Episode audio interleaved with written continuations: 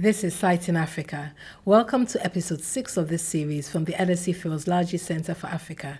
My name is Sierra Mia Willoughby. The first step is always the hardest. Many seasoned professors will remember their trepidation while navigating the process of getting their academic work published for the first time. This is called peer review, the process through which scholars evaluate the quality of work produced by other scholars. In this episode of Citing Africa, we'll be providing practical advice for young academics who may now be starting out on that journey. We will share tips from leading journal editors and scholars on how to identify the most appropriate journal for your work. We also examine the underlying incentives that shape the academics' choices about where they publish and present their work. But before we get into the heart of our discussion, it is worth looking at why journals wield so much power in higher education. Let's hear from Mjiba Frehiwot, Research Fellow at the University of Ghana.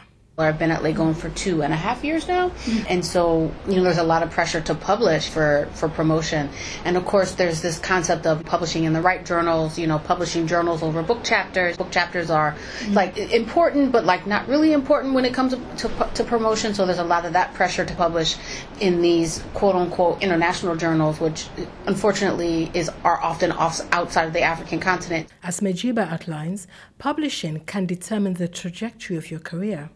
Academic journals are not read by members of the public or even policymakers, but they are important because they function as places that check and validate your research.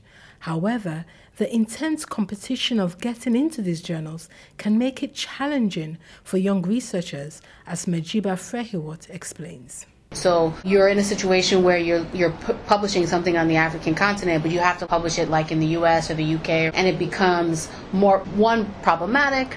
Um, but then also there's a lot of competition to get into those journals, and then honestly there's some level of bias I think in some of these journals. I've heard you know my colleagues say, oh well you know I submitted this article to Journal X, and they came back they they came back and said, oh you haven't you know cited this that and the next person, and then of course you look on the editorial board, and those people are on the editorial board of the journal. Mm-hmm. So there's just all of this kind of politics about citations and, and you know actually publishing journals and like publishing in international journals. Although your local journals may be as competitive and mm-hmm. as rigorous, like we have our journal here, the Contemporary Journal of African Studies. It's as rigorous as, as any other international journal, but it doesn't obviously carry as much weight. In the next two years or year, well, I want to start like a book project, mm-hmm. but that takes like forever and so I do definitely want to like be promoted um, because we have like a, that's like you know because if you get fired because you don't get promoted then you're in trouble. Mjiba Frehiwot of the University of Ghana describing some of the challenges of submitting to academic journals. Let's now delve into the peer review process. How does it actually work? Citing Africa researcher and LSE assistant professor Laura Mann provides some insight. Well, the first step is to identify the right journal, and you can only really send your work to one journal at a time. So you've got to choose which journal pretty carefully. Second, you've got to read the submission guidelines on the website. Make sure that your piece is under the word limit. They're not messing around with those word limits. Uh, and also try and use the format that the journal requires. So once you're kind of doing everything they ask you to do on the website, you submit your piece along with a short cover letter and you just wait for the good or bad news. So third, the editor of the journal usually reads the piece before it sends before he or she sends it out for peer review, just to check that it matches the general purview of the journal, that it's under that word count and that it matches the format matches. If it meets all of these requirements, then he or she is going to send it out to some anonymous reviewers. So these are other scholars who either have worked on the theme or the topic or they've worked in that particular geographical area. So maybe they send them out to two, three, or four, depending on which journal you submit to. So sometimes the editor can tell right away that the piece is not suitable. Maybe your journal is the Journal of modern African studies and your piece is about Mongolian camel milk production. In which case, you know, the the reviewer, the editor will say this is not at all suitable. Um, or even it might be something that's kind of close, but maybe the journal has received too many submissions that are similar to it, or it's, you know, behind with the schedule and it's focusing on particular topics. So don't be too discouraged if your journal doesn't get sent out for review. This is a kind of normal thing that can happen, and it's better to find out quickly that the journal isn't going to publish you than to uh, wait a long time to find out that decision. So, in that case, brush yourself off and try again with another journal pretty quickly. If it does go out for review, for peer review, you usually have to wait a couple months to receive feedback from these reviewers. And when you do, the journal is going to get back to you with a number of different responses. So, first of all, it can give you a rejection, um, which is basically that reviewers felt the piece either had serious weaknesses or it did not really match the key missions of the journal. So, although the editor will read it through initially, maybe on closer inspection it doesn't quite match and it only comes out at that stage of peer review. Uh, the second thing that can you can receive is called revise and resubmit with major revisions. So here the reviewers felt that the piece had some very strong ideas or some good research behind it, but it also had some serious problems or weaknesses that you need to address before it can be published. So this is probably the most common response that you can receive. So uh, in no way despair if you receive a major revisions or tough comments. Everybody receives tough uh, comments. Uh, what's a little less common is a revise and resubmit with minor revisions. So in this case, the reviewers felt the piece was very strong, but it could still do with some sort of minor adjustments or revisions to improve it further. So if you receive this, you should be really proud of yourself because it's it's much more rare. What almost never happens is an unconditional acceptance. None of the people we interviewed for this podcast had received such a response. I certainly haven't. Um, so, you know, keep dreaming for that response. Uh, so, step four is revision time. So, you're usually given a few months to revise your piece, also to write a cover letter outlining in very careful detail how you've addressed each piece of feedback or criticism, or alternatively, if you don't want to do some kind, you don't want to respond to some kind of uh, feedback or criticism, you have to justify why not, and you should definitely do that politely. So then, once you submit the piece with this letter, it then goes back out to the reviewers, and you have to wait a couple more months either for them to review your changes and see if they're acceptable, or if they don't respond, to send it to further reviewers to see if you've responded to the criticism. So, there you have it the key steps of peer review. Our focus in this episode, though, is how a young academic can choose the right journal for their work. Given what Laura has said about the long time frames involved, it is crucially important that you pick the right journal from the start. Treat this decision very carefully. Spend time investigating the different options out there before you send something off. Take your time, as this is a really important decision. Let's hear from some journal editors now who have given some practical advice to navigate these steps. We'll start with Tom Odhiambo, Professor of Literature at the University of Nairobi and editor of the Journal of Eastern African Literary and Cultural Studies, who has some basic advice on how to select the right journal for your work. I mean, this is kind of standard practice that look for journals that are within your uh, area of, or field of study. And it's, it's it's very easy to click. I mean, previously you had to go to the library, speak to the librarian. Nowadays you just click. Mm-hmm. And there are some journals that are quite specific. You can't send us this type of material. But there are also journals that are that, that are willing to experiment. Mm-hmm. So one thing is for um, a young scholar to be safe is if you're studying literature of, of, of, of uh, let's say, West African literature, you will most likely find the Journal of African Cultural, Literary and Cultural Studies willing to have a look at what you're doing. Mm-hmm. Um, often it's it's wise to actually also write an editor mm-hmm. and say, I know that nowadays is online submission. Mm-hmm. You can write an editor and say, Could I send you this? Mm-hmm. And editors often respond and say, Okay, let's see. That was Tom Odhiambo, editor of the Journal of Eastern African Literary and Cultural Studies.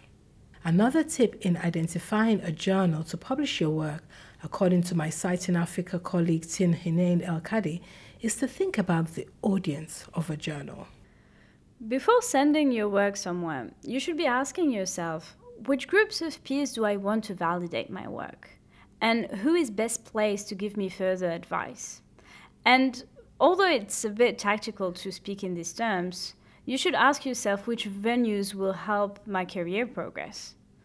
It is important to strike a balance between ambition and realism. Early career researchers may have lots of very interesting empirical material, but they are usually less experienced writers and probably have less knowledge on the wider literature. And so it is hard to immediately publish in the top journals. Think about using the peer review process as a way of building yourself up bit by bit until you publish in the best journals in your field. Thanks, Tin. It is also important to figure out the history and place of each journal within a discipline, narrowing your list down to those journals that your piece perfectly matches in tone and interest. Some journals, like the Review of African Political Economy, may also have a political agenda. In their case, pushing for a more radical analysis of political economy on the continent while others, like World Development, have a much more mainstream view. Match your piece with these subtleties. Keith Breckenridge, history professor at Wits University and editor of the Journal of African History, told us that before he submits to a journal, he tries to read everything that the journal has published in relation to his topic, even going as far back as the 70s. Then, in the letter accompanying his submission, he then explains how his piece will build on how the journal has already covered this theme or topic. This certainly seems to work for him because he says that he has published in a broader range of journals than anyone else he knows. Here's another tip from Tin, culled from her conversation with journal editors around the world this time, she explains how much importance young scholars should give to impact factors. Some journals are just harder to publish in than others. Don't send a casual piece to a tough journal, or vice versa. Don't send your best piece to a weak journal. One way in which young scholars can better understand the relative standards of the journals is to look at the impact factor. So, an impact factor is a measure that is supposed to capture the yearly average number of citations to recent articles published in that journal. If a journal's publication gets cited a lot, then the journal will have a high impact factor. Departments may also have their own lists of preferred journals, so also pay attention to this when choosing your journal. However, impact factors and ranking system can be problematic because the system reinforces mainstream views within that community, maintaining current paradigms and potentially suppressing new ideas. In a field like African studies, this tendency can be problematic because of the low representation of African based scholars on the review boards of the top international journals, and the fact that some African based journals are not linked up to these indices. While ambition in targeting a journal with a high impact factor may work well in some cases, there is an alternative path, as Gabriel Botchwey, political science professor at the University of Education Winneba in Ghana, says. I think that you have to learn know, to publish with the journals immediately around you. For example, in your own university, your own faculty.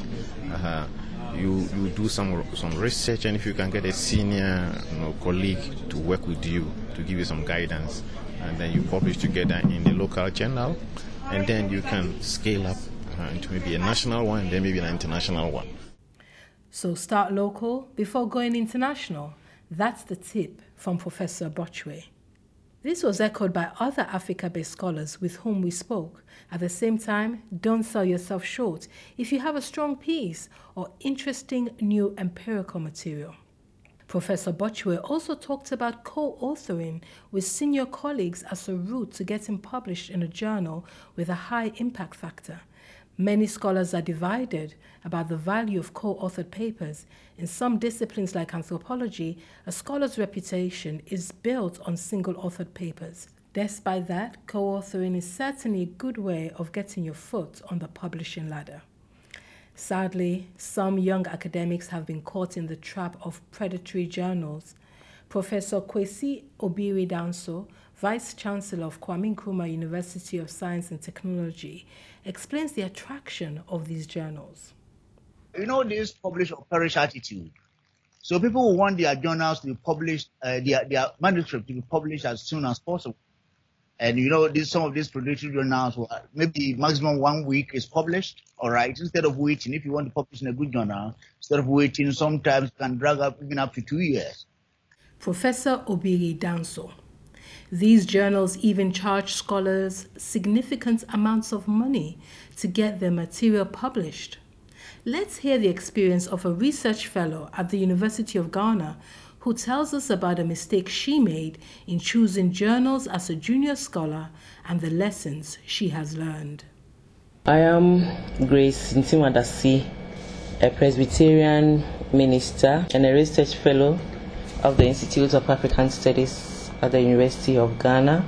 I've published in that journal, and um, when I was a junior scholar, just after my PhD in 2013, I think I rushed into publication and um, I published in one journal um, and I joined the university last year. So when I joined the University of Ghana, then um, during the orientation, I realized that there are some predatory journals. So I realized that some of my publications, though quality information, I have published in the wrong journals, okay. and as such, I'm now very aggressive trying to um, look out for the journals that are not predatory, mm. the journals that the University of Ghana will accept. Later, I, I, I, I look at the, the paper and I saw that there wasn't any editing work. I, I saw some mistakes. That's probably if they really had gone through and had an editor, the editor should have cautioned me to do a correction. Mm-hmm. So these are some of the shortfalls that I have realized that I have realized that mm-hmm. they will say is a they, they, they, have indicated you go to the internet and it's a peer review journal, mm-hmm. but honestly I don't think they mm-hmm. really edited mm-hmm. my work and mm-hmm. also they took money, two hundred dollars each, and it comes very raw yeah. It sounds very wrong. They, they will only send you information to be particular about the information you want them to publish about you, your name and things, but they never bring you reviewers' comments. Thanks to Dr. Adasi for her honesty and in helping to raise awareness among our younger listeners about the need for vigilance. Universities across the continent are already finding ways of tackling this menace, as Caroline Kihato, visiting professor at the University of Johannesburg, explains. We have a list of what we call accredited um, journals.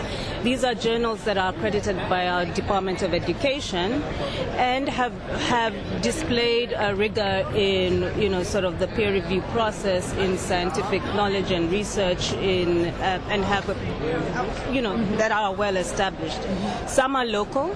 Um, in fact, a lot of them are local, locally South African, but also there are a lot of international um, journals that are part of the, the list. And, and so when we're trying to train students or when we're trying to tell, you know, get students to move along their career path, we, we suggest that they, they publish at least in these well accredited journals. Professor Kihato there. And a similar process has also been put in place at the University of Ghana Legon and Kwame Nkrumah University. As raised earlier in this episode by Mjiba Frehiwot of the University of Ghana, it is also worth analyzing the underlying incentives that shape the decision making of scholars about where to publish and present their work. Lindsay Whitfield, the editor of African Affairs and associate professor at Roskilde University, admits that submitting her work to an Africa based journal with a lower impact factor is not really an option for her. She may do it once or twice if it is part of a bigger project, like a special issue, or if a project she's working on wants to make a point, or if they desire to reach a special audience with a particular paper. Outside of that situation, submitting to an Africa based journal is not seen as counting for very much in the European and US ranking systems. This is because most academics in the global north are under pressure to be promoted. It is also important if you want to get a job at another institution. The first thing a prospective employer will do is look at what you have published and where. Lindsay told our researchers that she has been on enough committees to hire people and other related things to know that that's just the reality. According to Nwando Achebe, editor of the Journal of West African History and professor at Michigan State University, things are not much different in the United States.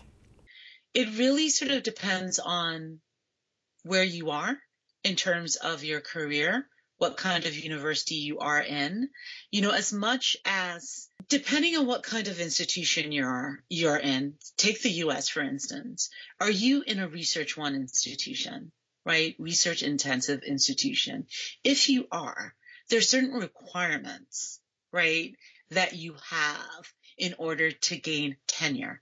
And one of those requirements has everything to do with the kind of avenues in which you publish. So where are you publishing your journal articles? Are these ranked journals? Are these university presses? If you are in, um, you know, a department that is, that has a book culture, for instance, in history, we have a book culture. And so anyone that is in a research one institution in the U.S. knows that in order to be promoted from assistant to associate professor in a history department in the U.S., you have to have published a book. That was Professor Achebe. But is it a similar story for universities in African countries? Atia Apusiga, co founder and editor of the Ghana Journal of Development Studies and Dean of Education at the University of Development Studies in Ghana, says no. The whole question of impact factor and that hasn't really mattered to me. Um, starting as a young academic, uh, 2002, I just wanted where my work could be read by students, by ordinary people, could make meaning for people and not um, the quality and rating of the journal. But I guess that that cannot be anymore because that's that's a huge factor now. So I wanted to publish in spaces where many more people could read my work. However, it looks like this may be changing, as Professor Kwasi Obiri Danso, Vice Chancellor of Kwame Nkrumah University of Science and Technology, explains. For instance, if you are appointed a lecturer uh, when you have done your PhD, it will take you about four years to be able to submit for promotion to a senior lecturer. And uh, goes with certain conditions.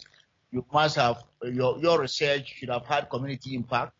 You must have a number of uh, journals. We must have published uh, a number of papers and in good journals as well. So it takes time. But surprisingly, as we raise the bar, people are also catching up. We are doing well, better than before, uh, so that they can be promoted. Professor Obiri Danso there.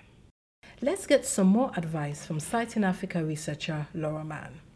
Many academics, both within African countries but also in the UK, or the US or other kind of rich economies are trapped in these infrastructures of performance measurement and these career incentives that force them to maintain the status quo. So, for early career researchers who want to get permanent jobs at good institutions, the only advice that we can kind of sensibly give is to try and publish in the best highest ranked journals that you can because this is obviously going to be really good for your career. Um, and you're simply not in a position to do anything else. But we also want to close the episode by acknowledging that this very practical advice serves to reinforce the colonial structures that have been built up around things like the prestige of certain journals, impact factors, and the kind of career advancement structures that we all have to contend with. So we hope that as junior scholars proceed in their careers and they get a little less vulnerable to these kinds of pressures from the job market or from hiring and promotion committees, they're going to decide to take these kind of small but bold steps to decide to make other kinds of decisions about where to submit their work. Thanks very much to Laura Mann. We hope that you have found some of the tips in this episode of Citing Africa useful. Identifying the right journal for your work will definitely improve the peer review process. But as Tom Odhiambo said, just keep clicking. Use the internet to find out everything you need to know about the journals within your discipline. Avoid predatory journals. Make use of the approved lists of journals provided by your department. If you have any other tips or ideas to share on the topic, tell us via Twitter using the hashtag CitingAfrica. Thanks to all our contributors who so generously shared their insights and experience for this discussion. In the next episode, we will discuss how scholars can deal with feedback and criticism from reviewers. I'm Sierra Willoughby. Thank you for listening to Citing Africa.